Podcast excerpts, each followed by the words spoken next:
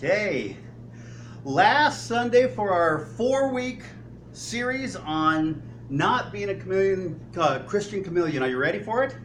Yes, we were just saying Ellen's blinding us all by turning the lights on, but we still love her, and that's kind of the springboard for today because we are closing out with one of the most important foundational things in Jesus' ministry, what Jesus did to save us, and our lives as Christians, and that is the issue of love. Love is one of the most powerful forces, I think, in the universe. And as, as followers of Christ, we are to exemplify that love of Christ different than love of the world, right? And there is definitely a difference. If you want to turn with me, uh, we are going to be in Ephesians 5 this morning and in John chapter 3. And uh, then we'll bounce around a couple other places in John. So, quick review over the last couple weeks as we've been talking about not being a Christian chameleon for that, that just blends into the world. As week one we started off, we said don't conform to the world standards to look just like the world like a chameleon does, but what? Be transformed. The Bible says be transformed by the renewing of your mind as God's word God's word sinks in there. Week two we jumped in and we realized that uh, God has chosen us individually and on purpose for a purpose to contribute and be an active part of the church, to contribute, to share, to bless, to use the gifts that He's given us for Him. Uh, week three, last week, we were talked about being ambassadors for, for Christ. That you and I, as Christians, are literally given the title of ambassador, a very high diplomatic position, to go into a foreign country and share um, the beliefs, the systems, the uh, uh, the things of our home country. And we realized in that message that our home country is not here, right? This is a temporary thing. We're ambassadors for Christ in a foreign country called the world, the world filled with sin, and that our real home is in heaven, and we are here to promote and present the things of heaven to this world. This week, we dive in as imitators of Christ, which the Bible calls us to imitate Christ, right? To draw more and closer to his presence, to imitate him in everything he does, to imitate Christ in a way that as God loved us, we are to love others. That that love of Christ that separates everything in the world, that love of Christ that changed us and called us to salvation. And the love of Christ is so radically different than the love of the world that we need to know what that is to be able to emulate it. Because I believe that, in fact, it was Christ's love that brought us to our knees in salvation, because it was so overwhelming and amazing. Um, the writer Oscar Wilde once said this He said, Imitation is the sincerest form of flattery that mediocrity can pay to greatness. Now, that's a lot of words. I've heard it put this way imitation is the highest form of admiration, right? When you imitate someone, that's a compliment that you look up to them so much you want to be like them that you imitate them. That is truly a compliment, right? I mean, when your children imitate you, good or bad, right? That's a compliment that they, you know, the kids saying, you know, I want to be like dad, I want to be like mom, I want to be like so and so, that it's a compliment. And when the Bible says that we are to imitate Christ, well, isn't that giving Jesus the highest compliment that we want to imitate Christ in our lives? That not only does that honor and compliment him, but it changes us into being Christians, Christ like, in our lives. So, in our life as Christians, we must have love. And not the love of the world, not the worldly love, the eros love that the Bible talks about, but the agape love of Jesus Christ, that unconditional, compelling, sacrificial love that Christ gave to us. Now, if you look with me in John 3:16, we all know this verse that greater love has no one than this, well, actually, this is John 15, 13. Greater love has no one than this, that someone lay down his life for his friends. And when we look back at the biblical precept, we read that in Scripture, we think, oh, that's nice, but what is it that Christ did for you and I? He laid down his life for us. We turn in Ephesians chapter 5, verses 1 to 2, And in essence, we, in essence, we read the commands that Christians are to be imitators of the love of Jesus, that we are to copy him, to be more like him. As we read this, Ephesians chapter 5, um, verses 1 and 2, it states this Therefore, and then there's a command, do what? Be imitators. It's an active, present, ongoing verse, verb. It's, it's an active verb, right? Which means you're doing something. Be you, be imitators of, of God as beloved children. And walk in what? Love. That's the second, second time we see. First, we're beloved children, then we walk in love, just as Christ also loved you. Again, God goes before us and gives us the example to follow.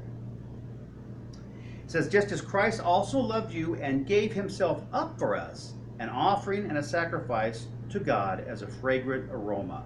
So Paul calls us to imitate Christ. In what way? In that love. That as God first loved us while we were yet sinners, Christ died for us. He pulled us out, as we looked in verse or in week two about him pulling us out of the world and choosing us on purpose because of love, because the desire to be back in relationship with us, we are to love others in that same way. And that is so easy, right? I mean, family, friends, co-workers, neighbors. You know, right now you can probably come to mind of people that you're like, well, I don't exactly love them in that same way, but here's why.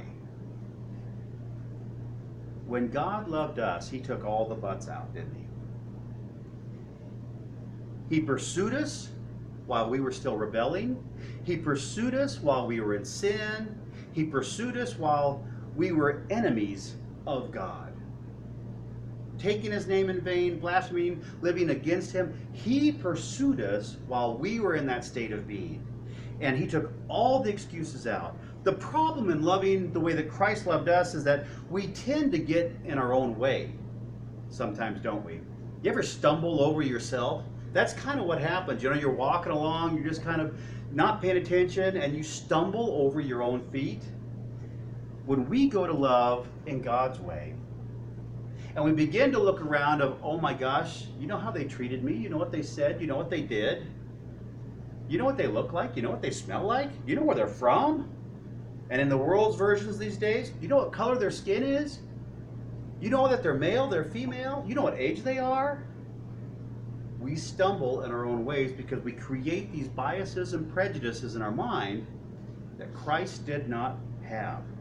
So, as we close out the series today on not being a Christian chameleon and just blending into our world, that we are called again to stand out to be a light set out to be seen by all that we are a city on a hill, that we are to be salt in this world to add to it. We want to look at three key aspects of God's love that we want to internalize and apply to our life.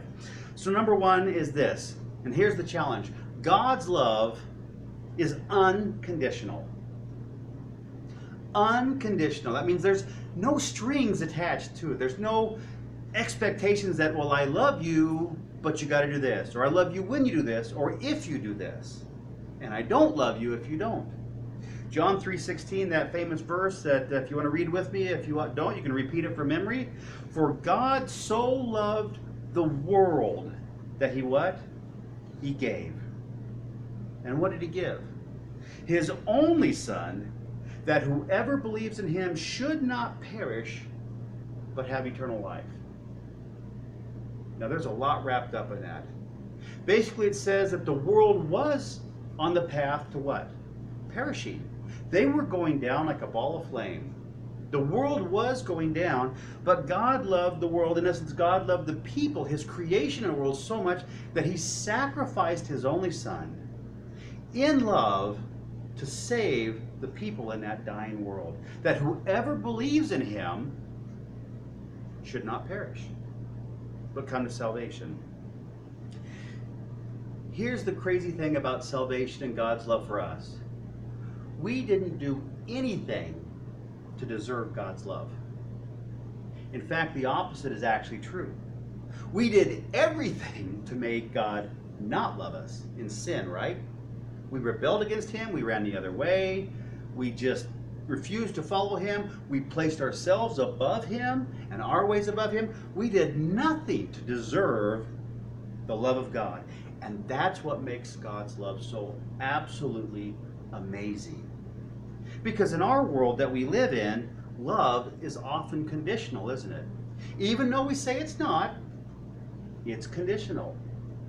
In Mexico, they passed a law a couple years ago where if you get divorced within two years, you just go back to your state of mind and there's no legal battle, there's no lawyer, there's nothing involved. You've got a two year period after you get married that if you decide, well, I thought I loved this person, but I really don't, well, you're off scot free, you just go the other way. Divorce lawyers are in high demand right now, right? And people say, I love you, but then as time goes on, in a very short period of time, they go the other way and they're like, well, what was I thinking? I mean, some of us even look at each other every Sunday and ask that same question, right? God's love goes beyond that. His love is that agape love that is unconditional. Uh, one of the quotes about agape love is this Agape is one of several Greek words for love. When the word agape is used in the Bible, it refers to a pure, willful, sacrificial love that intentionally desires the other person's highest good. Whoa, you know who that takes out of the picture? you know, I love Kiddo's prayer about help me be more sacrificial this morning because he didn't know what he was asking for. Because this says agape love refers to a pure, willful, sacrificial love that intentionally desires the other person's highest good. That means when we love unconditionally, we're not seeking our own. We're seeking that that other person will be built up and blessed, and we would be able to have a part in that. And we do that on purpose, with pure motives. God's love is intentional, it's sacrificial, and it's powerful, isn't it? It's powerful. And it also seeks the other's good. There's a story about a young guy in college that had his girlfriend, and uh, she'd given him a picture of herself, and uh, he took that picture in to one of the photographers and he says, I want you to duplicate this picture in different sizes because I always want to have the picture of my favorite gal with me. So the photographer took the picture apart. It was already in a frame. She put this nice frame in it, so he had to take it apart. And as he's removing the picture from the frame to, to duplicate it, he looks at it, and she had written an inscription on the back. And she wrote, My dearest Tom, I love you with all my heart. I love you more and more each day, and I will love you forever and ever. I am yours for all eternity. Love, Helen. But then he noticed there was a PS at the bottom. And here were these words P.S. If we ever break up, I want this picture back. Now, Helen was obviously using a lower worldly form of love known as a conditional love, right? It's like, oh, I'm yours forever until we don't love each other anymore and I want my stuff back, right? That's a very conditional love, but that's often the type of love that we're exposed to, isn't it? I mean, that's the love that we're fed and grown up in, and that's where God's love comes in so radical. You see, conditional love has strings attached, doesn't it? Expectations, addendums, revisions as we go along. Well, we got to change it up a little bit because what I thought a year ago isn't the same thing today. It's based upon feelings, outcomes, maybe even the weather patterns. You know, if it's hot, I really don't care about you. If it's comfortable, maybe I like you. It's based on everything else, and any type of disruption can mess it up. You know, it's unforgiving, also, isn't it? And it's sided to the person that says, I love you so much. It's really all about them and what they can gain from this relationship. It's not about the other person, right? I mean, I think back when I was in high school and I was really cool and I was in love and this person was, you know, the one that there'll never ever be another person like this one, right? Remember all those until the next one came along the next one came along and the next one came along? It's like you were so in love and thought it was wonderful and then they did something that you're like, I just don't like that. Maybe this isn't the person for me. And what was the reason? Because what they did does not benefit me, does not encourage me, does not fit my picture of what I think the relationship should be. So what do we do? Well, in good high school fashion, we break up, right? And then we cry for 10 minutes and get over it, and suddenly there's somebody else. It's amazing how that conditional love works. God's love, on the other hand, is unconditional. It's sacrificial that God gave His only begotten Son for us while we were still sinners. And the crazy thing is this when you came to salvation, did you stop sinning completely? No, we continue to sin, don't we? But what does God's love continue to do while we're in salvation? It continues to forgive. It continues to minister to us. And the Holy Spirit continues to fill us and to guide us and draw us into likeness of Christ. God continues to lead us even though when we're distracted and looking to the right and to the left and looking at the circumstance instead of the Savior, God's love continues to love us and care for us and call us and perfect us and heal us and minister to us. In spite of everything we do to mess it up, right? That's crazy. That is absolutely crazy. Here's the question with unconditional love, this agape love, as we move through this, this section of, of the message is this. How can we specifically, you and I, love others without condition. Without addendums, without revisions, without provisions, without disappointed expectations. I mean, that's what marriage is all about, isn't it? Marriage is that place where we learn to love as we grow past the feelings of infatuation and we learn to love those that other person for who they are, not who we demand they be. And we have to forgive, we have to work with, we have to build up. That's what the image of marriage is about. That's why Christ uses that imagery of the church as his bride being that beautiful bride that he comes back for. Now we think of that and we love that picture. But then we go back and you read the Old Testament book of Hosea where God calls Hosea to marry a woman of ill repute, to purposely go out, find her, marry her, knowing that she will bail on him multiple times, and he is still to love her.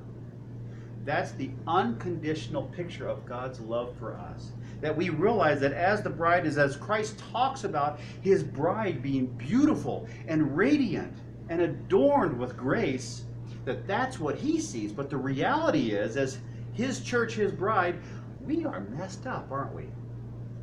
I mean, when you really look at the churches across the world that are bickering and fighting internally, that are losing and giving up biblical theology, that are having their ears tickled, that are going down in flames, the real picture of the bride is a church that's messed up and still needs a Savior. But when Christ talks about his bride, how does he speak of his bride?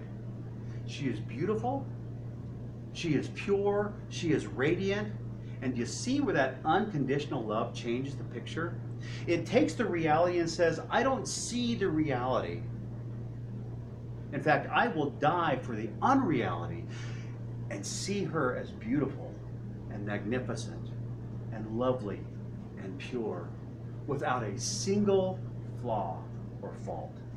That's where the unconditional love of Christ is so compelling and so radical and so unconventional. And that's where we need to be to love others in an unconditional agape type love is we have to choose to be unconventional. That's the next thing about God's love.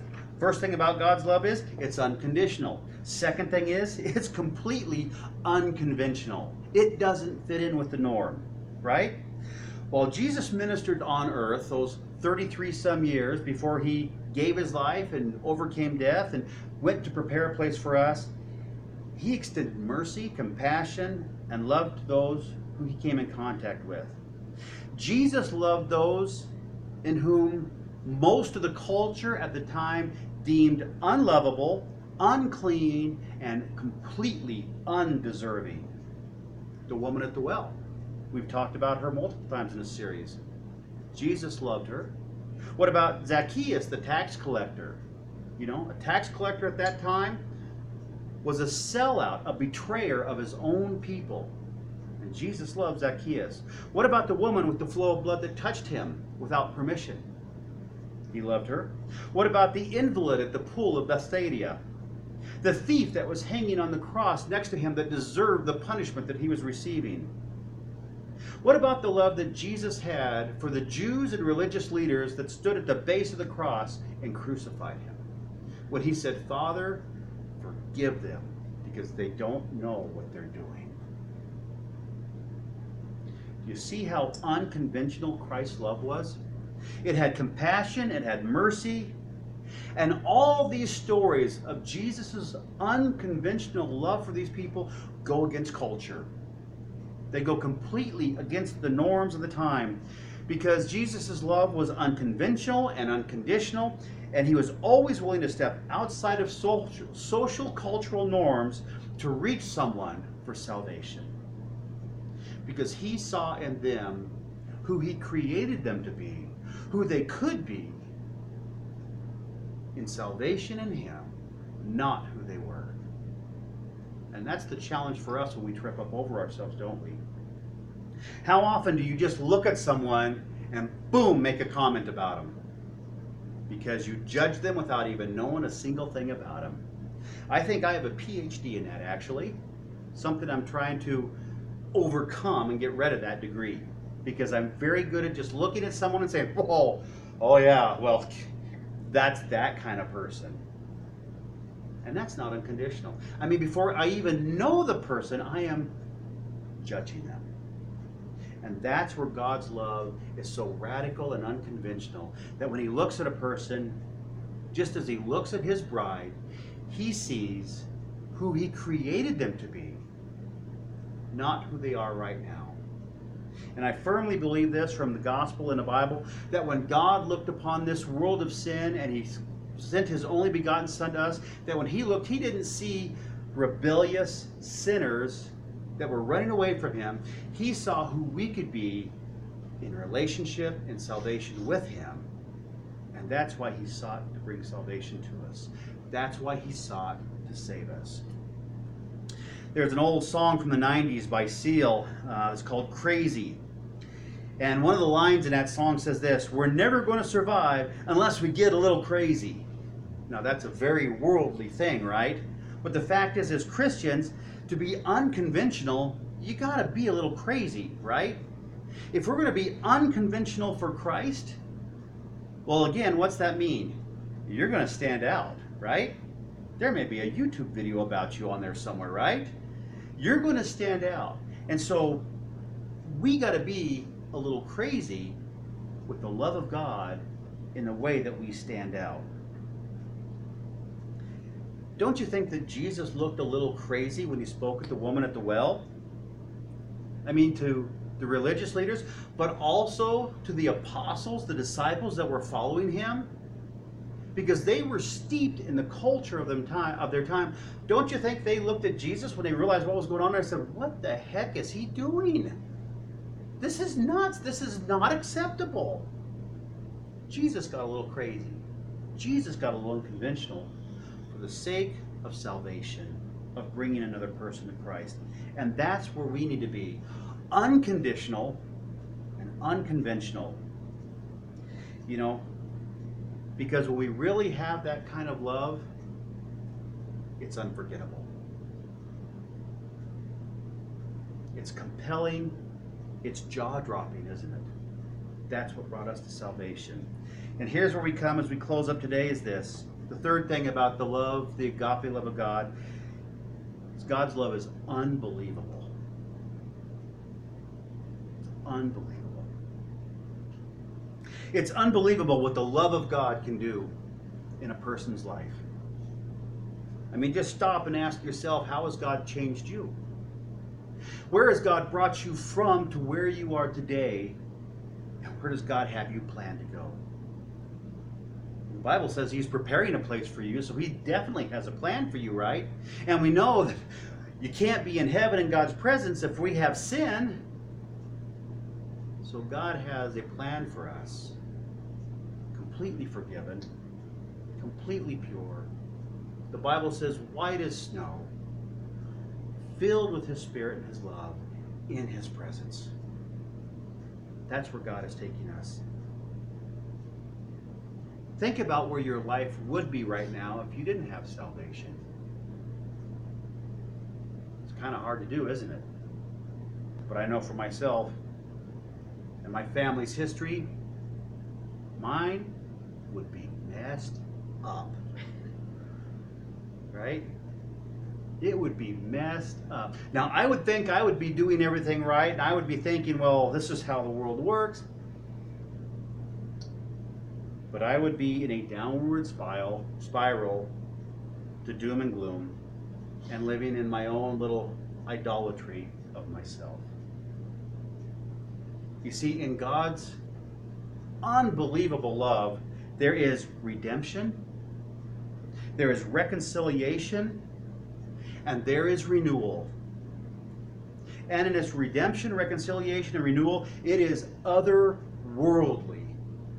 And what do I mean by that? It's from heaven, it's not from this earth, because this earth cannot produce it. And you and I cannot give or be what we don't have and who we are not, right? You just can't do it. You can fake it for a little while, but it catches up with you, right? You cannot be who you are not. You cannot give what you don't have.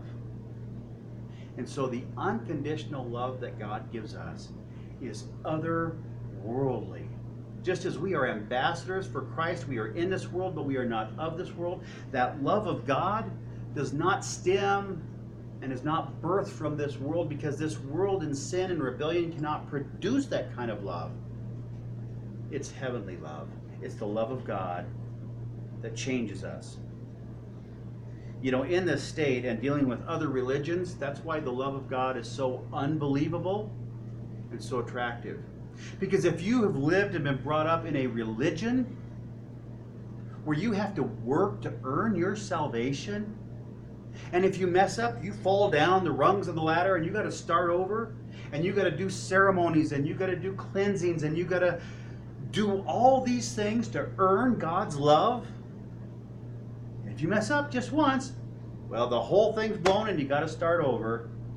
When you hear that there is a God that loves you, holds no sin against you, doesn't make you start over, but creates you to be a new creation, He does the work for you, and He loves you in spite of yourself, that's unbelievable, isn't it? I mean, even Christians struggle with that, with God's unbelievable love that they think they have to keep doing things to earn God's love. God loves us unconditionally. We've already got God's love. But sometimes we get in our own mind and we trip over ourselves again because it's so unbelievable that we think we have to do more, right? We have to read more, study more, be more in church, give more. When God says, I just want you to be who I am creating you to be. I want you to hear my voice. I want you to follow and obey. And I want you to be in my presence.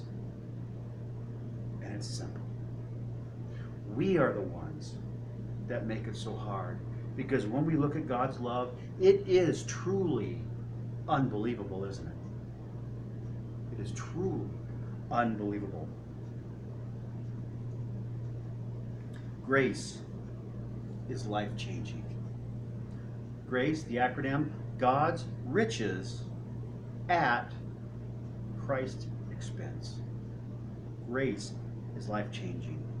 Back to John 15 13, we read this once again. Greater love has no one than this, that someone laid down his life for his friends. The question for us is not can we die for Christ? The question for us is can we live for Christ? We dig deep into that deeper as we think about those people that we just don't care for sometimes and we're posed with the question how can we love them unconditionally?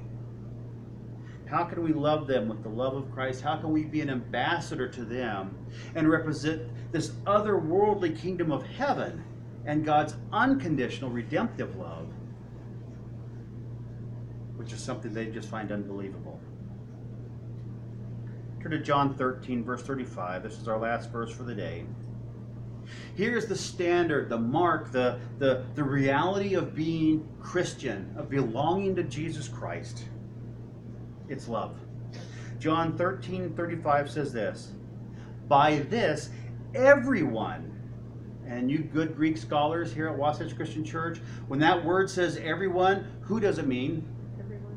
Everyone will know that you are my disciples if you what? If you have love, if you love one another. You see, God says, here's the neon sign that if you belong to me, everyone, the whole world will know that you belong to me. Why? Because you love. And you love in the way that Jesus loved. Because that kind of love is unconventional. And it makes you and I stand out. You see, if you and I truly love Jesus, we will stand out, right? The Bible says we'll be long suffering, we'll be patient, we'll be persevering. We'll continue to pray for our enemies. I mean, who does that? Well, other religions pray for their enemies. Yeah, they pray they go down in flames, right? But God's love says you pray for your enemies that they may come to salvation, just as I brought salvation to you while you were yet my enemy. That's the unconditional love of God. So here's where we wrap up, kids. Whatever God's laying on your heart this morning, commit to it. Make that conscious decision to commit to it. And commit to not being a Christian chameleon, to just blending in with everyone around you. Stand out rather than fit in. Be transformed, don't conform. Remember that you have been chosen by God Himself for a purpose and for a reason to be active. Remember who you are and who you belong to and whose nation you represent while you're here. And love others as if they were to die for. Love others as if they were to die for. Let's pray. Lord Jesus, we are reminded of your amazing, unconventional, unconditional, redemptive love for us. Lord, that's what first made us yearn for you, that we could not believe how much someone could love us in spite of our rebellion and sin, that it was your love that changed our hearts and broke through the rock hardness of them, through the callousness to make us humble. Lord, we pray that as we go forth in ministry, as ambassadors for you, that we would share this unconditional love first for each other in our own church and our own family of God, but then also for others. Lord, that we would show them the unbelievable love of your Son that would compel them to confess your name and come to salvation in, you as well.